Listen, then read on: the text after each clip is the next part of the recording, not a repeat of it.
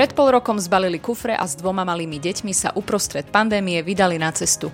Najprv navštívili Francúzsko, kde si okrem iného vyskúšali napríklad aj život na farme. Kopu ľudí, ktorí majú akože na Slovensku žijú v domoch a majú klietky, majú záhradku, majú nejakú svoje miesto, kde tieto veci pestujú, tak teraz hovoria, že tomu ste chodili do Francúzska, aby ste to zažili. Teraz ten rozmer je trochu iný v tom, že sme v zahraničí, aj ten jazyk sa dá podchytiť. A niekedy sa stáva, čo som počul, že tie farmy združujú aj viacero dobrovoľníkov celého sveta a už sa vytvára nejaké prostredie medzinárodné, ktoré akože obohacuje po inej stránke. Cestovanie s deťmi si, ako vravia, vyžaduje dostatočnú prípravu, rátanie s rizikami a v neposlednom rade aj ochotu zrieť sa vlastného pohodlia. Ono je to stále vlastne vidíme z komfortnej zóny, hej, že ak sa niekto rozhoduje ísť takto von, tak samozrejme ono to niečo stojí. Ale vlastne to, čo to človeku dá, je po veľa oblastiach také rozšírenie tých obzorov, možno búranie predsudkov. Čím viac človek aj spoznáva nových ľudí a vôbec to nemusí byť o tom, že musí cestovať a ísť do zahraničia a ďaleko a na dlho a do drahých rezortov vôbec, len skôr spoznávanie nových ľudí a miest nám dáva takú tú, že čím ďalej sme viac, akože máme otvorenú myseľ nad nami a našimi plánmi, aj nad možno pochopením ostatných, keď robia nejaké životné zmeny. O zážitkoch z niekoľkomesačnej cesty sa v letnom vydaní podcastu Dialógy NM budeme zhovárať s manželmi Veronikou a Petrom Belejovými. Pohodové počúvanie vám praje Veronika Rendeková.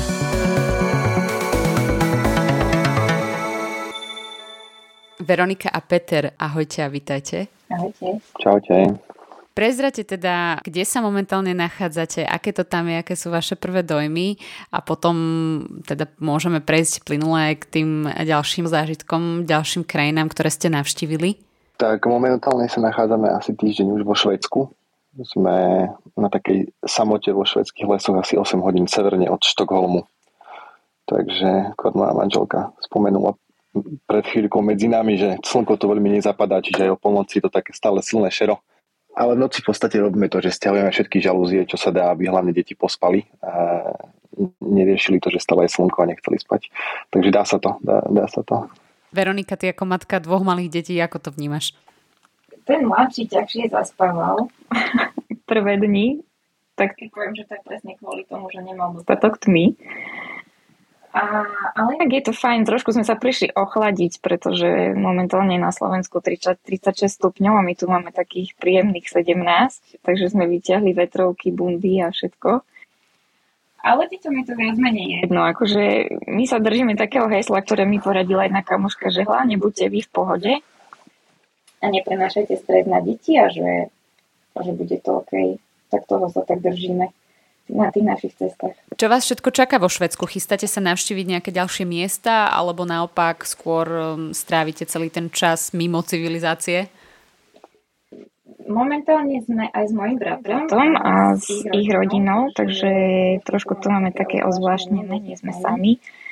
A tuto sme takto striedame, snažíme sa nájsť, že čo sa tu dá robiť. Teraz sme napríklad boli na takej že losej farme, tak to bol taký zážitok pre decka. Krmili tam losy a tak a my tam hladkali, tak to bol celkom taký fajn zážitok. A striedame to aj s takým, že chodievame behať na bicykel a nejakú grilovačku a tak.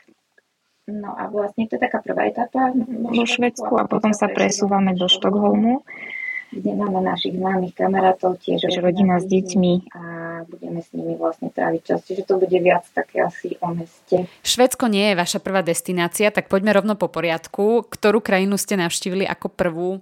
Čo ste tam zažili? S čím ste sa možno ako rodina museli nejakým spôsobom popasovať? Aké boli tie nové podmienky pre život? A kde ste potom pokračovali ďalej? No, v podstate celý tento náš trip začal niekedy v polke marca, keď sme odišli do Slovenska a vybrali sme sa smer Francúzsko a Taliansko. Takže v podstate to boli naše 2 destinácie, v ktorých sme strávili 3,5 mesiaca, čiže niekedy koncom júna sme sa vrátili naspäť na Slovensko. A keď to môžeme tak rozdeliť, tak vlastne v rámci Francúzska sme boli na 3 miestach. Najprv sme boli 2 týždne vo francúzskych Alpách, kde ešte sme zažili aj sneh, viac menej aj takú odchádzajúcu zimu, čiže ešte to bolo relatívne chladné počasie. Ale už sme vedeli vyťahnuť prvýkrát bicykle a boli sme na nejakých malých trekoch s deťmi. Skôr tak, že boli obidve decka boli v nosičoch a chodili sme s nimi po takých jemných hajkoch vo Francúzsku. Potom sme sa presunuli do Provencálska, že sme išli na francúzsky vidiek, vlastne do kraju, kde teraz v lete kvitnú všetky tie levandulové polia.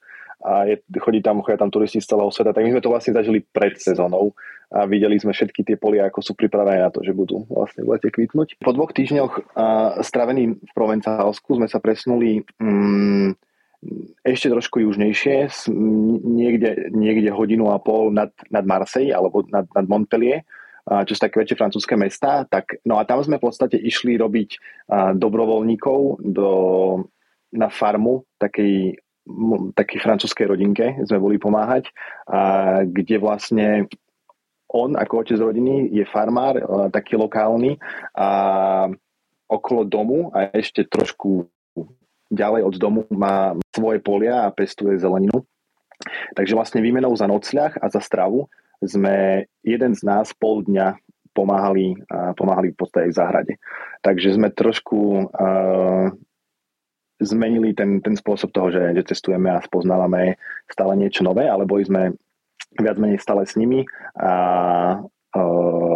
hlavne ja som teda pomáhal a podučil som sa aj nejakým, neviem, čo to nazvať úplne farmárskym, alebo skôr takým záhradníckým veciam, ale bolo to úplne super skúsenosť, lebo bola to rodina, ktorá mala tiež 2 malých chlapcov a naša Aneška, ktorá bude mať teraz 3 roky, tak si vlastne našla prvých zahraničných kamarátov a bolo úplne jedno, že či si rozumejú po francúzsky, slovensky alebo anglicky. Rozumiete, že si nerozumeli vôbec jazykom, ale skáče sa po posteli všade rovnako a jaší sa, behá sa po dome všade rovnako. Čiže oni začali byť super partiu a to nám vlastne pomohlo nejak si manažovať celý deň. Čiže tam sme vlastne strávili 3 týždne. Bola to výborná skúsenosť. Ja som im vlastne spomínal, že to je prvýkrát od vysokej školy, či som zažil nejaké také medzinárodné prostredie mimo práce, kde sme vlastne po večeroch spolu varili a kecali a nejakým spôsobom. Oni vedeli našťastie po anglicky. Nika po francúzsky vie, ja len trošku rozumiem, čiže komunikovali sme spolu hlavne v angličtine, ale znela tam aj slovenčina, aj francúzština pri tom stole, bolo to úžasné vlastne vidieť, ako vieme vlastne úplne cudzí ľudia fungovať takto a popri tom vlastne trávite čas v prírode skoro celý deň. No. Takže sa zdá, že ste našli tú správnu kombináciu príjemného s užitočným. Boli ste aj na vidieku v prírode, zároveň ste mali aj príjemnú spoločnosť pri sebe, čo je vynikajúce. Mňa by ešte zaujímalo, aká bola vaša stratégia, ako ste si tie miesta vyberali, či to bola čistá náhoda, prstom po mape ste sa zastavili a povedali si, tak tu sa zastavíme, alebo ste mali nejaký systém, nejaké vyslovene vytipované miesta, že tam chcete sa ísť pozrieť, tam chcete zostať niekoľko týždňov? Dosť to vychádzalo asi aj z toho, že sme chceli vyskúšať tú ekofarmu, o ktorej Peťo teraz hovoril. A Francúzsko je tým dosť posiaté, by som povedala. Je tam veľa možností, ako to vyskúšať. Zároveň francúzština je môj taká srdcovka. Takže to, že sme chceli ísť do Francúzska, bolo viac menej také jasné. To, že kam, to sme si skôr povedali tak, že sme chceli ísť už do tepla, preto len bol marec. Je pravda, že tú prvú etapu sme boli viac tak ešte v horách, ale je pravda, že v tom čase už ten apríl, maj, už tam bolo fakt pomaly leto, takže sme sa chceli nejak tak ťahať viac na juh.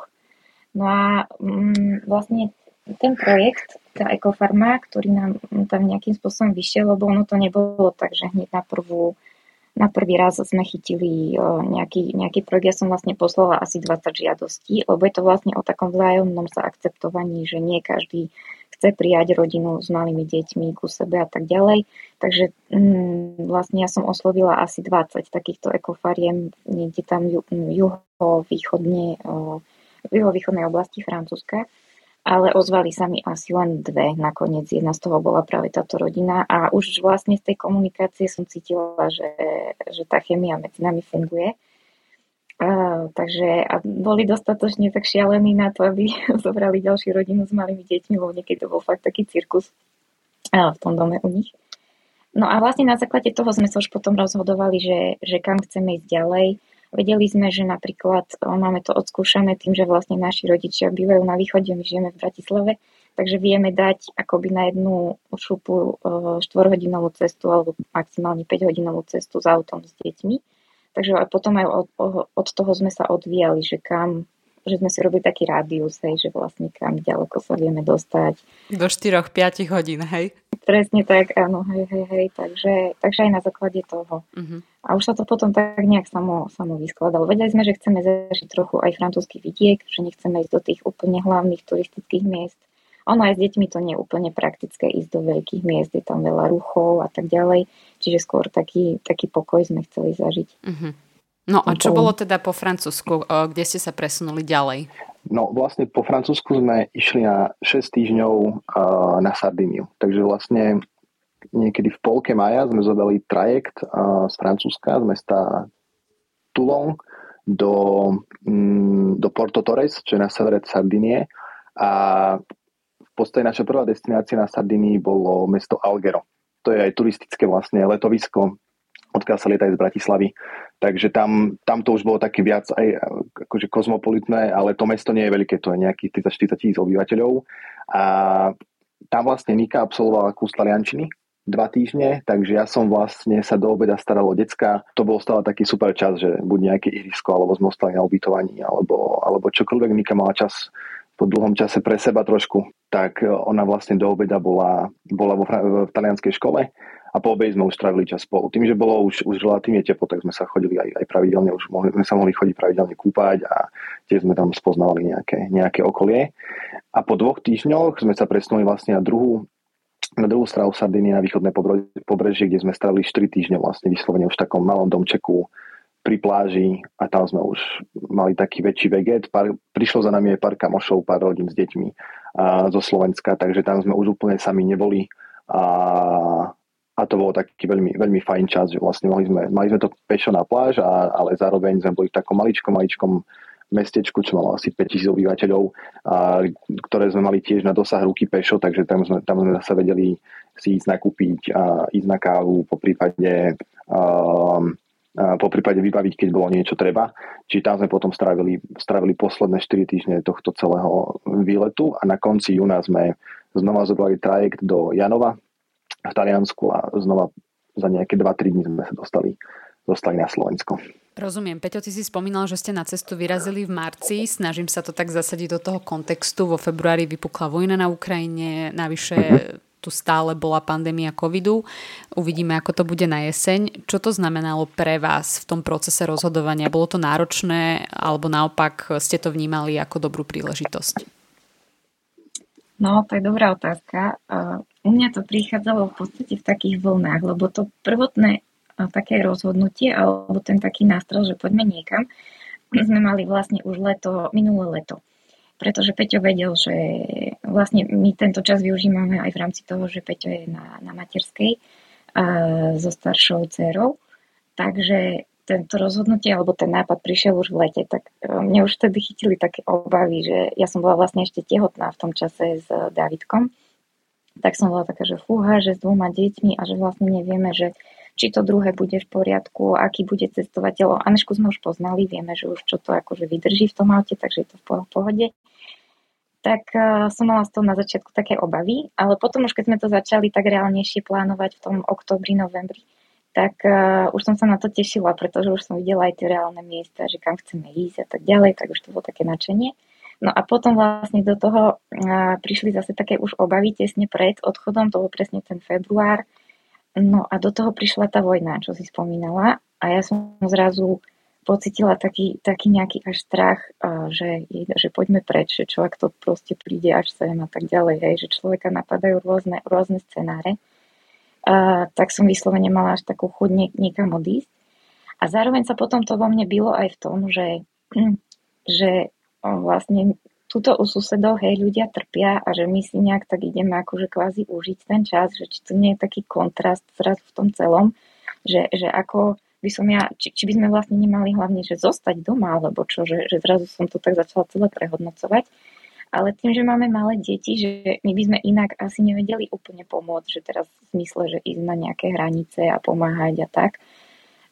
Tak som tak rozmýšľala, že možno ako vieme pomôcť. No a vlastne s takou zhodou okolností celého toho sa zrazu objavila ukrajinská rodina, ktorá potrebovala ubytovanie v Bratislave. A my sme tiež rozmýšľali nad tým, že ten náš byt by sme chceli akože dať do prenajmu alebo minimálne, že by bolo fajn, keby tam niekto býval v tom čase, keď my tam nebudeme. Tak sa to tak celé krásne vyskladalo, že aj oni mali tú potrebu. Zároveň my sme boli radi, že tam niekto bude, tak sme im ten byt ponúkli. No a vlastne ono to bola vlastne nakoniec aj dosť veľká pomoc pre nich, pretože sme sa potom s nimi stretli v tom júni aj osobne a veľmi nám ďakovali a bolo to až také dojímavé, že naozaj boli veľmi im to proste pomohlo. Takže sa vám nakoniec splnila aj tá túžba pomôcť druhým? Tak, presne. Nič ste teda nestratili v tomto zmysle? Peťo, ty si to ako vnímal? Nika to veľmi dobre zhrnula. Mňa to napadli možno len dve veci. Jedna bola, že asi mesiac pred tým, ako sme mali odísť, ako Nika spomínala, že už mala taká cestovateľská ročka nás trošku začala chytať v zmysle, že či naozaj to je dobré rozhodnutie ísť takýmito malými deťmi vonku. A že čo sa vlastne všetko môže stať, čak na Slovensku sa môže stať úplne to isté, čo v zahraničí a máme vybrať všetky krajiny, ktoré sú civilizované, v podstate možno sa na to lepšie ešte ako my na Slovensku. Takže ako napriek tomu tam taká tá jemná pochybnosť, respektíve, tak skoro som povedal, že rešpekt bol, ale to je asi také normálne, ako rodič sa na to pozeráme tak zodpovedne a zároveň ale sme si presne povedali, že čokoľvek sa môže stať aj na Slovensku. Ale tento pocit odišiel tým, ako sme sa začali potom už znova tešiť na tie dobrodružstvá, na tie zážitky, na to všetko. No a potom vlastne, keď 24. Rusi napadli Ukrajinu, tak sme si vlastne povedali, že či ešte neodídeme ešte skôr, lebo nikto netušil, čo sa môže stať. Takže sme nakoniec, toto nás v podstate ešte utvrdilo v tom, že tá cesta je dobrý nápad a to, že vieme pomôcť ukrajinské rodine, tak to bolo len plus a boli sme strašne radi, že tá možnosť sa naskytla. A ty sa predtým pýtala ešte na COVID, tak možno keď toto trošku zhrniem, tak my sme v podstate začali plánovať tento náš trip niekedy v októbri, novembri minulého roku, kedy tá vlna bola relatívne vysoká v každej krajine v Európe. Ale my sme rátali v podstate s tým, že toto už bude, keď dobre rátam, tretie leto alebo tretí jar covidová. A tam to stále klesá. Hej. Tak my sme rátali s tým, že sa to znova trošku uvoľní, tých prípadov bude menej, ideme nie do rezortov, ale v podstate stále ideme na nejakú samotu, alebo chceme bývať mimo nejakých hotelov, takže nebudeme v nejakom úzkom kontakte s veľa ľuďmi. Zároveň sme maximálne zaočkovaní, ako vieme byť, aj kvôli deťom, lebo vlastne deti sú ešte malé a nevedia, nemôžu mať žiadne vakcíny v tomto veku ešte, aspoň zatiaľ to možno nie je. Takže urobili sme postaviť všetko preto, aby ten COVID nás buď obišiel, alebo ak ho chytíme, tak aby to bolo relatívne v pohode. A tým pádom sme toto mali relatívne vyriešené. Čo sa postaviť stalo je, že na Sardinii sme COVID nakoniec aj chytili. U nás malo to úplne v pohode priebeh ako bežná chrípka, možno niečo menej, jediné, pričom sme to zistili, bolo, že sa náš malý rozkašľal, takže z ní sme išli k lekárovi, aby mu niečo dala a on nám vlastne pripomenul, že skúste si urobiť testy, nás to nenapadlo a vtedy vlastne nikdy vyšiel pozitívny test, čiže sme vedeli, že treba len počkať a naozaj, chvála Bohu, do pár dní bol aj David v pohode a za nejaký týždeň a za nejakých 10 dní boli všetci fajn. Čiže ten COVID sme stále vnímali, ale nechceli sme, aby to bol pre nás nejaká stopka na tomto výlete a aj vďaka vakcinácii a vďaka tomu, že sme neboli veľmi často s veľa ľuďmi, alebo to je taký bol plán, tak sme si povedali, že COVID takto v podstate v úvodzovkách vytesníme a budeme všetko preto, aby sme sa nenakazili. Ja ešte chcem dodať, lebo ja si pamätám taký pocit, keď sme vlastne išli do toho Francúzska, také jedno miesto, kde sme prespávali, bolo pri Bergame v Taliansku. A vtedy sme mali trochu čas, takže ideme sa prejsť do mesta.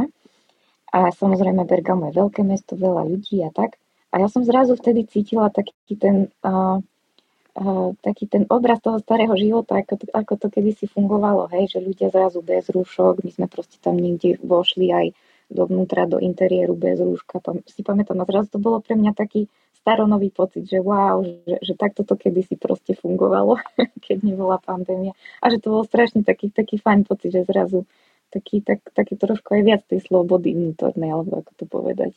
Áno, rozumiem. Hej. Keď ste hovorili, že ste teda do toho išli tak otvorene a s tými obavami ste sa snažili nejako... Akceptovali sme riziko.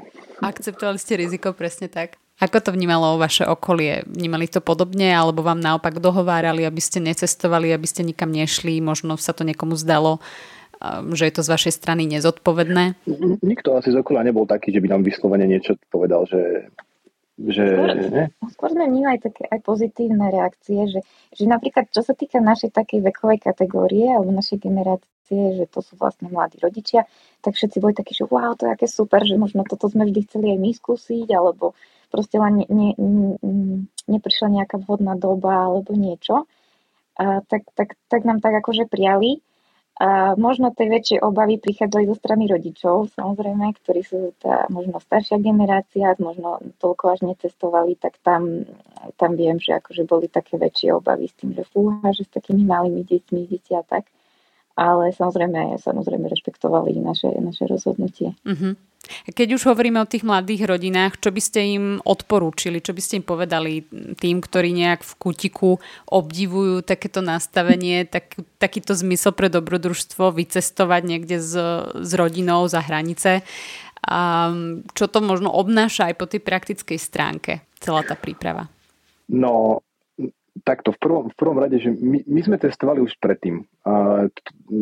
Tým pádom sme nešli na nejaké cesty prvýkrát s deťmi a predtým ešte ako sme sa poznali, aj ako sme mali decka, takže v podstate my sme na nejaký, nebola to naša úplne prvá skúsenosť a preto aj ako rodina s malými deťmi, že vôbec to není o tom, že teraz majú odísť na 3-4 mesiace preč, ale že už len mať tú možnosť alebo zážitok ísť len do vedľajšieho mesta alebo ísť niekde na chatu alebo len stanovať alebo čokoľvek je super vec podľa mňa pre celú rodinu. Že nám to dalo strašne veľa zážitkov, času spolu a pekných chvíľ a vlastne čo tomu predchádzalo, alebo čo sú také tie veci, ktoré sme museli prekonať v tej organizačnej časti, tak jedna vec, čo ma napadá, je, že sme si museli takto, ja som tým, že som išiel na materskú dovolenku, tak ja som toto musel zmanéžovať celé aj v práci, aj s úradmi a nejakým spôsobom to nastaviť, aby to klaplo.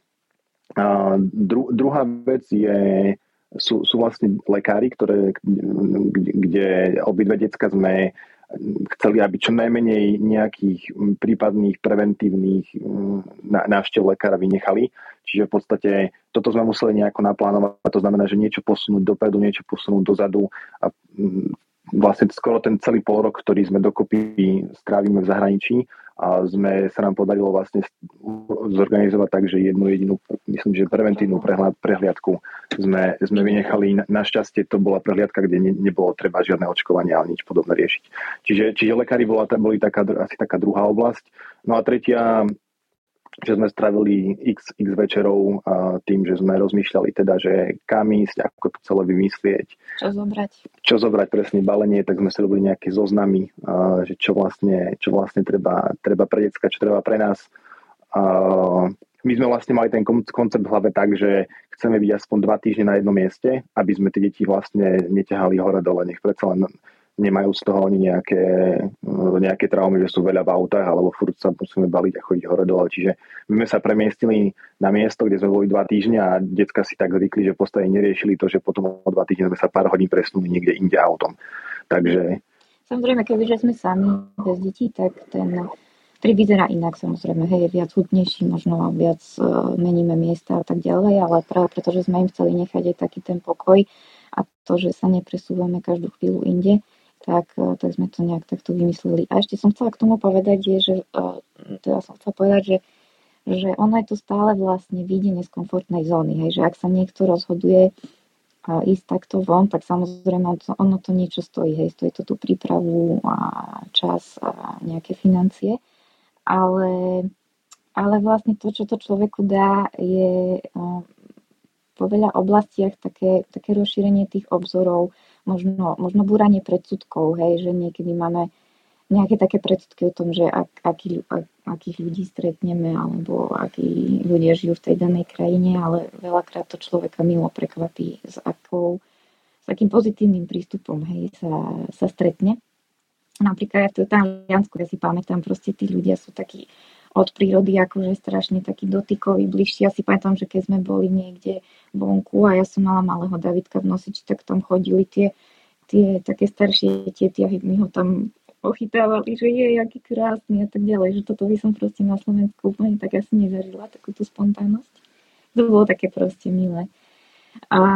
Ale teda, áno, to som chcela hlavne povedať, že je to také videnie z tej svojej komfortnej zóny a vlastne je to akoby o tom, že človek s tými deťmi funguje rovnako, ako funguje doma, len je to na inom mieste a zažíva v podstate iné veci, stretáva iných ľudí a vidí možno inú prírodu.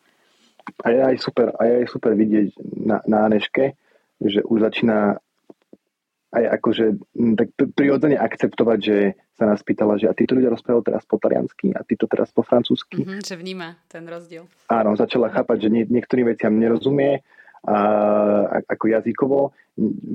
Určite vidí akože rôzne typy ľudí aj výzorovo, aj ich správanie na rôznych miestach iné. A keď sme sa potom vrátili vlastne v júli naspäť na Slovensko a boli sme niekde vonku, tak bola taká, že začala riešiť, že rozprávajú po slovensky, všetkým rozumie. A je to super, že to dieťa už začína takto vnímať tieto rozdiely, ktoré sú úplne prirodzené, ale že to vidí už v takomto malom veku, je to pre ňu vlastne úplne normálna vec už teraz. Mm-hmm. Hej, že nevždy rozumie, nevždy chápe, že niekedy potrebujem dovysvetliť a že nie je už teraz taká v tých situáciách taká vykoľajená ako keby, ale že to už úplne akceptuješ. Takto to v podstate vo svete funguje a skôr sa pýta, že kde sme teraz a ako ľudia rozprávajú v tejto krajine a tak ďalej. Áno, u takýchto detí asi aj to priestorové geografické vnímanie je iné ako u detí, ktoré možno necestujú v tak skorom rannom veku. Presne. Ako ona sa aj teraz je schopná spiať, že kde je Bratislava, že stále ešte to vníma tak, že či za kopcom už je Bratislava, alebo že ako ďaleko. Ale už len to, že presne, že nejaké to poňatie má, to geografické, že je nejaké mesto, kde bývame, ale teraz sme niekde inde a chcela by trošku je to aspoň priblížiť, že ako ďaleko vlastne sme, tak pozeráme mapy a približujeme to, že čo vlastne musíme ešte prejsť, aby keď sa budeme vrácať domov a podobne. Super. Vnímate, že vám to cestovanie nejakým spôsobom prináša niečo špeciálne aj do vášho partnerského života? Určite áno, akože už len tým, že človek si to musí všetko dobre pripraviť a vlastne vykomunikovať tam, akože hlavne ide o tú komunikáciu a to bez ohľadu na to, či človek cestuje alebo nie. Proste nič sa v tom manželskom živote, partnerskom nestratí. Takže hociaký aj maličký problém, proste sme si potrebovali vyrozprávať. Čiže už len aj tá príprava, aj to všetko nás tak spájala v tom celom, hej, že dohodnúť sa, čo berieme, čo neberieme, kto čo má na starosti a tak ďalej, čiže taký trošku manažment. Ale potom zároveň aj riešenie možno nejakých takých krízových, nečakaných udalostí, hej.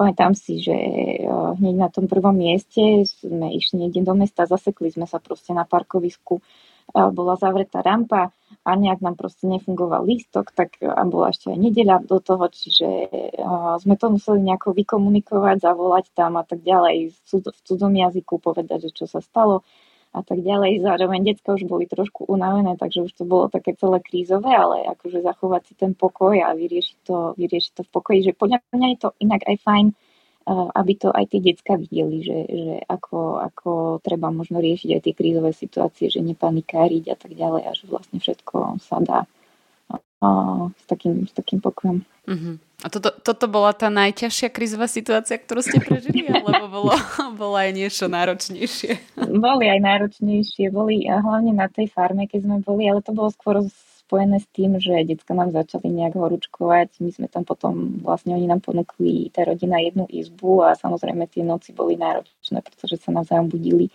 a tak ďalej. Tak tam už sme boli tak na mále, že sme si povedali, tak dobre, vydržíme ešte dve noci a potom odchádzame preč, že asi to úplne nedáme. Ale nakoniec oni, keď sme si to vykomunikovali zároveň s tou rodinou, tak oni nám ponúkli druhú izbu a to nám veľmi pomohlo. Takže sme vlastne potom dokázali fungovať ďalej. Nakoniec sme tam ostali celé 3 týždne, čo sme si hovorili, že dobre, tak dáme maximálne 2. Ale nakoniec nám bolo v podstate tak dobre s nimi, že sme to potiahli celé 3 týždne. Takže... Ono, čo sa týka toho akože manželského, partnerského fungovania, tak ja mám trochu pocit, ten COVID bola už predpríprava, alebo že COVID v podstate bola... je obdobie, ktoré v podstate sme zažívali na tej ceste tiež, lebo ja vlastne pracujem na diaľku, nechodím vôbec do kancelárie, alebo teda veľmi málo, čiže ja som ten posledné 2 roky sme veľa času trávili spolu. Hej, a našťastie doma, hej, a našťastie sme nezažili nejaké ponorkové stavy, alebo čo, takže my sme nemali z tohto nejakú obavu alebo otázniky, že ako to bude, keď budeme v kuse spolu na tých cestách. Práve tie cesty nám ešte pomohli, uľahčili situáciu, lebo sme spoznávali nové veci a videli sme nové krajiny, alebo teda miesta, kde sme predtým neboli. Čiže v tomto problém nebol. Skôr to boli také tie rodinné situácie, ktoré môžu nastať na Slovensku. Hej, napríklad na tej farme sa stala taká vec, že jeden večer nám oznámili, že ich malý chalan chytil kiahne. A vtedy Anika už vtedy spala, ja som ešte niečo robil a vtedy v tomto momente som si povedal, že a teraz čo? Že čo, odchádzame v tomto momente preč? Alebo neviem, čo, tak nakoniec asi som len nikomu aj nebudil, ale ráno sme sa o tom porozprávali s tým, že už ak tu kiahne sú, tak už to nemá zmysel teraz riešiť. Tak sme len čakali, že čo sa vlastne, ako sa to vyvinie. No a z nejakého dôvodu naše deti tie kiahne buď nechytili, napriek tomu, že David lízal kocky zo zeme toho chalana, ktorý sa pred chvíľou, alebo ten chalan mu kýchol do tváre, hej. A David to aj napriek tomu jeho duchom nechytil, alebo to chytili tak, že ani tej výražky nebolo vidno na čokoľvek, ale v podstate vtedy bola situácia taká, že čo ideme robiť, hej. Tak sme si na druhý deň to nejak zhodnotili možnosti a s chladnou hlavou sme si už potom povedali, že nemá zmysel teraz niečo meniť, rušiť. Tým, že budeme na ďalšom mieste zasa sami, tak nebudeme ohrozovať ostatných. Tak sme si povedali, že uvidíme, že počkáme. No a nakoniec sa to akože asi aj vyplatilo, lebo tie kiahne buď neprišli, alebo prišli v takom, no boli také tak slabé, že deti neboli obmedzované, ani my sme v podstate o tom nevedeli. Čiže týchto situácií bolo viac určite, ale asi je práve vďaka tomu, že veľa času sme strávili spolu už predtým, tak teraz sme neboli v nejakej novej situácii, ktorá by nás úplne akože zmenila, alebo že by sme teraz nevedeli, čo máme robiť. Nika napríklad vymyslela takú super aktivitu, že môžeš nej vlastne povedať tým skôr. No, ja som tak povedala, že teda budeme takto veľa času spolu, Peťa nerieši vlastne prácu, tak som si na ňu vymyslela zo pár otázok, takých od úplne lightových, typu, že aké jedlo chceš ešte ochutnať, alebo na akom mieste by si chcel byť, až po hlboké otázky, typu, čo je tvoj najväčší strach. V podstate niečo také, čo som sa vám možno stále chcela opýtať, nejak nebol priestor, čas a tak som si povedala, že možno teraz na to bude vhodný priestor si ešte tak zodpovedať možno nejaké otázky aj o našom vzťahu a o našej minulosti, o budúcnosti a tak to bolo veľmi, veľmi fajn. Ja nie som úplne zdieratý typ, takže Nika stále musela nájsť hodnú chvíľu, kedy ja vytušiť, že kedy je nálada na to, že poďme sa trochu viac rozprávať. Ale že toto je práve taká vec, ktorá vôbec človek nemusí ísť na materskú dovolenku a odísť na 3 mesiace cestovať, aby túto aktivitu jednoducho zažil, ale že to bolo také super spríjemnenie, že už keď sme našli vhodnú chvíľu a deti sa nejako vedeli zabaviť alebo spali večer alebo čokoľvek, tak to bola jedna z vecí, ktorú sme si akože takto otázku po otázke prechádzali a rozprávali sa o tom, tak to bolo také pekné spríjemnenie. Takže to boli otázky aj na Veroniku alebo iba na Peťa? Ja neviem, odkiaľ ich vybrala, či to sú otázky, ktoré boli... ktoré vždy chcela ešte mať odpovedané, alebo našla nejaký súbor otázok niekde na webe a to stiahla. Je pravda, že som bola vo výhode, pretože som ich tvorila ja, čiže svoju verziu odpovede som už mala dopredu pripravenú. Si sa dopredu pripravila. Tak. Super. Možno mi ešte tak napadlo, že či máte vôbec nejaké miesto z tých, ktoré ste ponašťovali, ktoré vám vyslovene tak ostane nejak v pamäti, v srdci, alebo všetky miesta, ktoré ste navštívili, boli plné takých zážitkov, že jednoducho neviete vytiahnuť jedno tak neviem, ako to máte? Je pravda, že každé miesto malo nejaké svoje čaro, aj z každého by som vedela vytiahnuť nejakú topku, ale keď sa na tým tak celkovo zamyslím, tak ja mám v podstate asi dve. A jedno z takého možno psychohygienického, materského hľadiska, ak to mám povedať, bolo to Alghero na Sardínii, kedy som ja mala vlastne ten kurz taliančiny, pretože pre mňa to bolo po dlhej dobe vyslovene fakt, že čas pre seba 2,5 hodiny do obeda, kedy vlastne my sme ešte bývali aj trošku ďalej od centra, čiže ja som si každé ráno zobrala bicykel, odbicyklovala si to proste do centra mesta, proste krásne talianske historické mesto, čo som tam proste zaparkovala. A vlastne 2 hodiny sa mne niekto venoval, takže to bolo veľmi, veľmi príjemné pre mňa tento čas a zároveň som bola aj veľmi tak milo prekvapená, že ako to aj Peťo super dával proste s deťmi v tom čase sám, hej, a takže, že vlastne tam vôbec nebol žiaden problém. Takže to bolo super. No a potom také druhé bola asi tá farma, pretože bolo to, ale skôr u mňa to bolo skôr do toho vzťahového, do tej vzťahovej roviny a to tá rodina, s ktorou sme žili, že veľmi som ich obdivovala aj v tom, že boli natoľko odvážni, že ponúkli svoj priestor cudzým ľuďom, cudzej rodine a že veľmi som sa tam cítila tak slobodne medzi nimi a že sme si tak veľmi akože sadli aj čo sa týka humoru, aj proste nejakých takých situácií, zároveň boli hrozne ochotní nám stále akože niečom pomôcť alebo niečo nám odporučiť, pretože tie víkendy sme mali vlastne voľné, takže tam sme si robili všakovaké výlety, častokrát sa k nám aj pridali. Takže to bola taká veľmi špeciálna skúsenosť pre mňa. Ja mám, akože Konika spomínala to Alghero, bolo pre mňa tiež veľmi, veľmi, veľmi príjemné a celkovo ten výlet bol, tam nie je nejaké miesto, ktoré by som nerad na ňom spomínal, ale mám také dve, ale to sú skôr také situačné a pocitové veci. Jedno bolo, že pamätám si, keď sme vlastne prišli na Sardiniu prvé ráno a priamo z lode sme išli do takého mesta Sassari, tak tam sme vlastne prišli fakt, že ráno nejaké 6:30 už bolo teplo leto a to mesto bolo úplne prázdne, ale zároveň krásne historické, veľké námestie, všetko pozatvárané a vtedy sme boli, neviem, taká nejaká, aspoň taká eufória nejaká premkla, že sme tam vlastne sa naháňali po námestí s Aneškou a čakali sme, dokým nejakú prvú kaviareň otvoria a keď sme stali kávu o nejakej 7:00 a už sme potom 7:30, 8:00 odchádzali z nej, tak vlastne to mesto začínalo žiť, že teraz taký trh sa otvoril na jednej strane, tuto ľudia vychádzali už do svojich kaviarní, išli na prvú kávu, že to bolo strašne také príjemný zážitok. A druhé, na čo rád spomínam, je tá farma, ale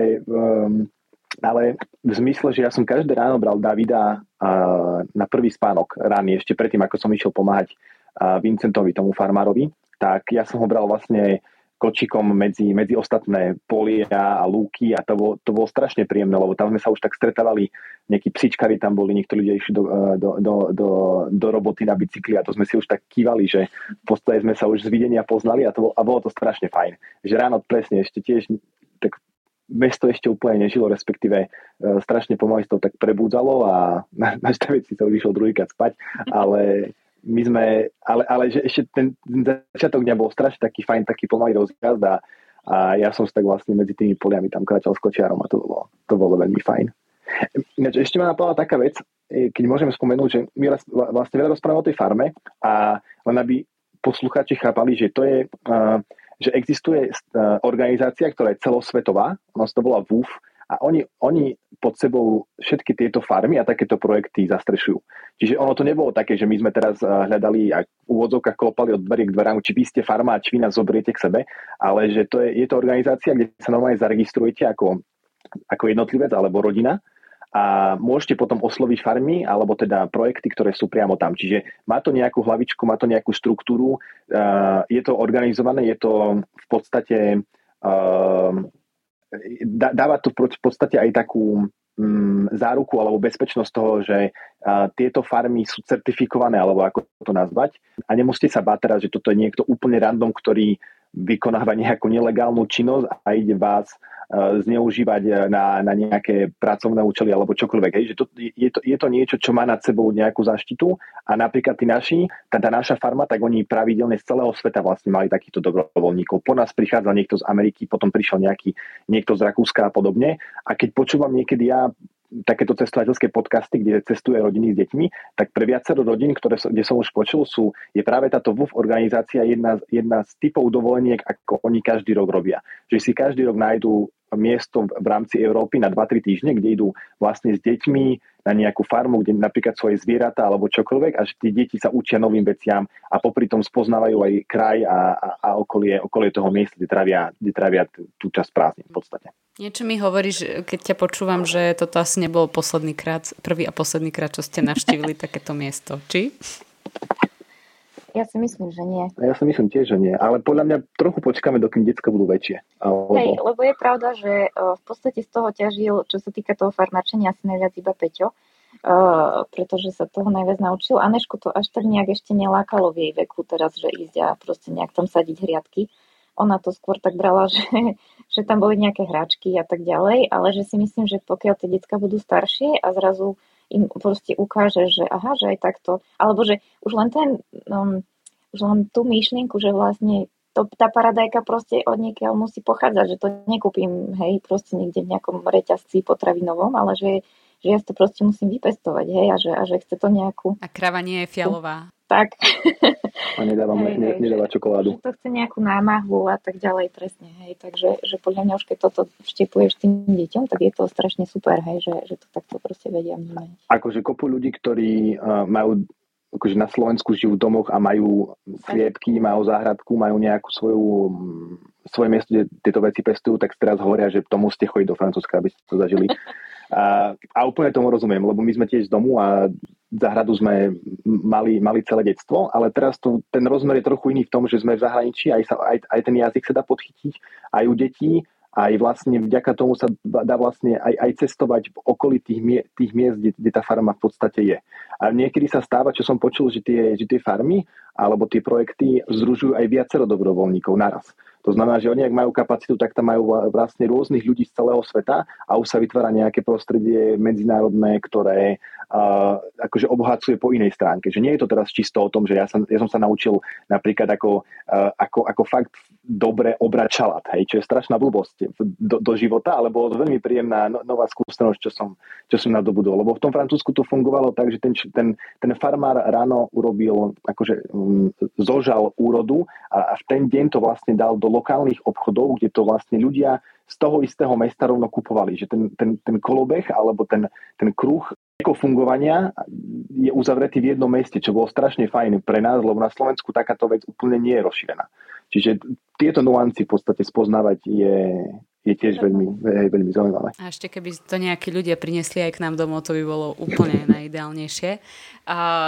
Veronika, Peťo, možno ešte teda hovorili ste, čo vás ešte čaká v najbližších dňoch na vašom pobyte vo Švédsku, a možno taká posledná otázka na záver, či sa chystáte po tomto cestovaní, po týchto mesiacoch ešte niekam ďalej vyraziť, alebo aké máte plány do budúcna? V podstate Švédsko je asi taká posledná destinácia, pretože potom v septembri, vlastne Peťo je ešte do konca septembra doma a v oktobri už nastupuje naspäť do práce. Takže tam už vlastne ostávame v Bratislave, a v septembri máme tiež už nejaké plány na Slovensku, ale určite to nie je úplne posledná, už tak začíname rozmýšľať, že kedy sú nejaké predĺžené víkendy, štátne sviatky a čo by sa možno dalo, možno už aj letecky, pretože ešte sme vlastne s deťmi neleteli aj kvôli tomu, že bol COVID. Takže teraz sme všetko robili, alebo všetky tie cesty sme absolvovali našim autom. Takže už sa niečo v hlave tak rysuje. Máme nejaké plány, ale tie ešte nebudeme úplne asi takto zverejňovať, lebo vlastne tento pol rok bol super na to aj vlastne, čo vlastne chceme ďalej ako rodina. Či nie je niečo, čo chceme zmeniť. Trošku sme si vybudovali taký odstup od takého pravidelného, každodenného pracovného života, pracovno-rodinného života.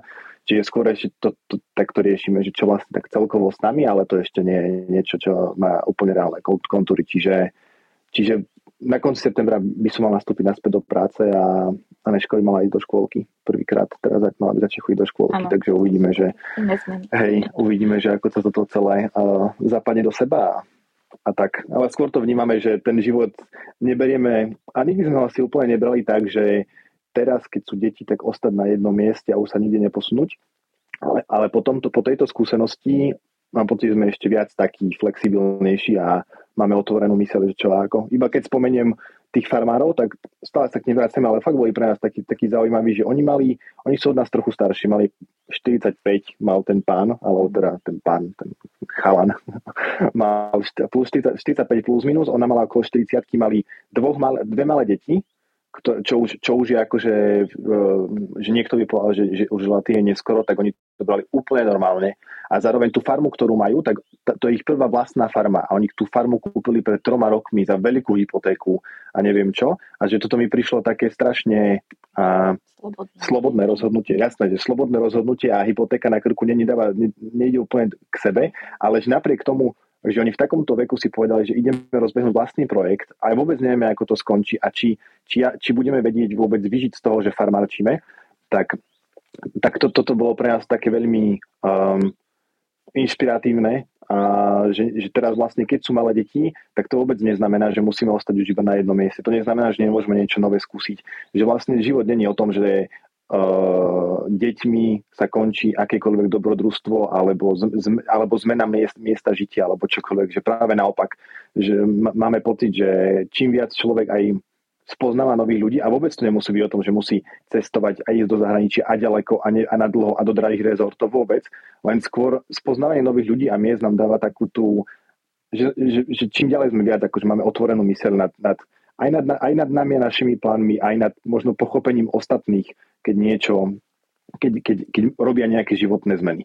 Že nikto nemá tú cestu určenú dopredu priamo a tie kľukaté cesty práve, že sú niekedy možno veľmi obohacujúce a zaujímavé. Veronika, Peťo, veľká vďaka za vaše podelenie sa o túto skúsenosť. Aj že máte taký otvorený, slobodný postoj k životu a verím, že touto vašou formou, ako možno aj vnímate ten život, ako cestujete, nebojíte sa cestovať s tými deťmi, inšpirujete aj mnohé ďalšie rodiny.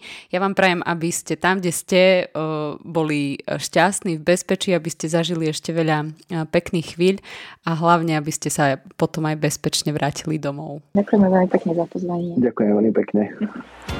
Počúvali ste podcast Dialógy NM, ktorý vychádza v letnom režime každý druhý pondelok. Spolu s textovými rubrikami ho nájdete na našom webe NM.sk a tiež na SoundCloud a Spotify pod profilom Podcasty NM. Okrem Dialógov NM vám každý štvrtok prinášame aj podcast Výber NM o udalostiach, ktoré dokazujú, že dialóg je možné viesť aj v dnešnej polarizovanej dobe. Spojme sa v dialógu na NM.sk.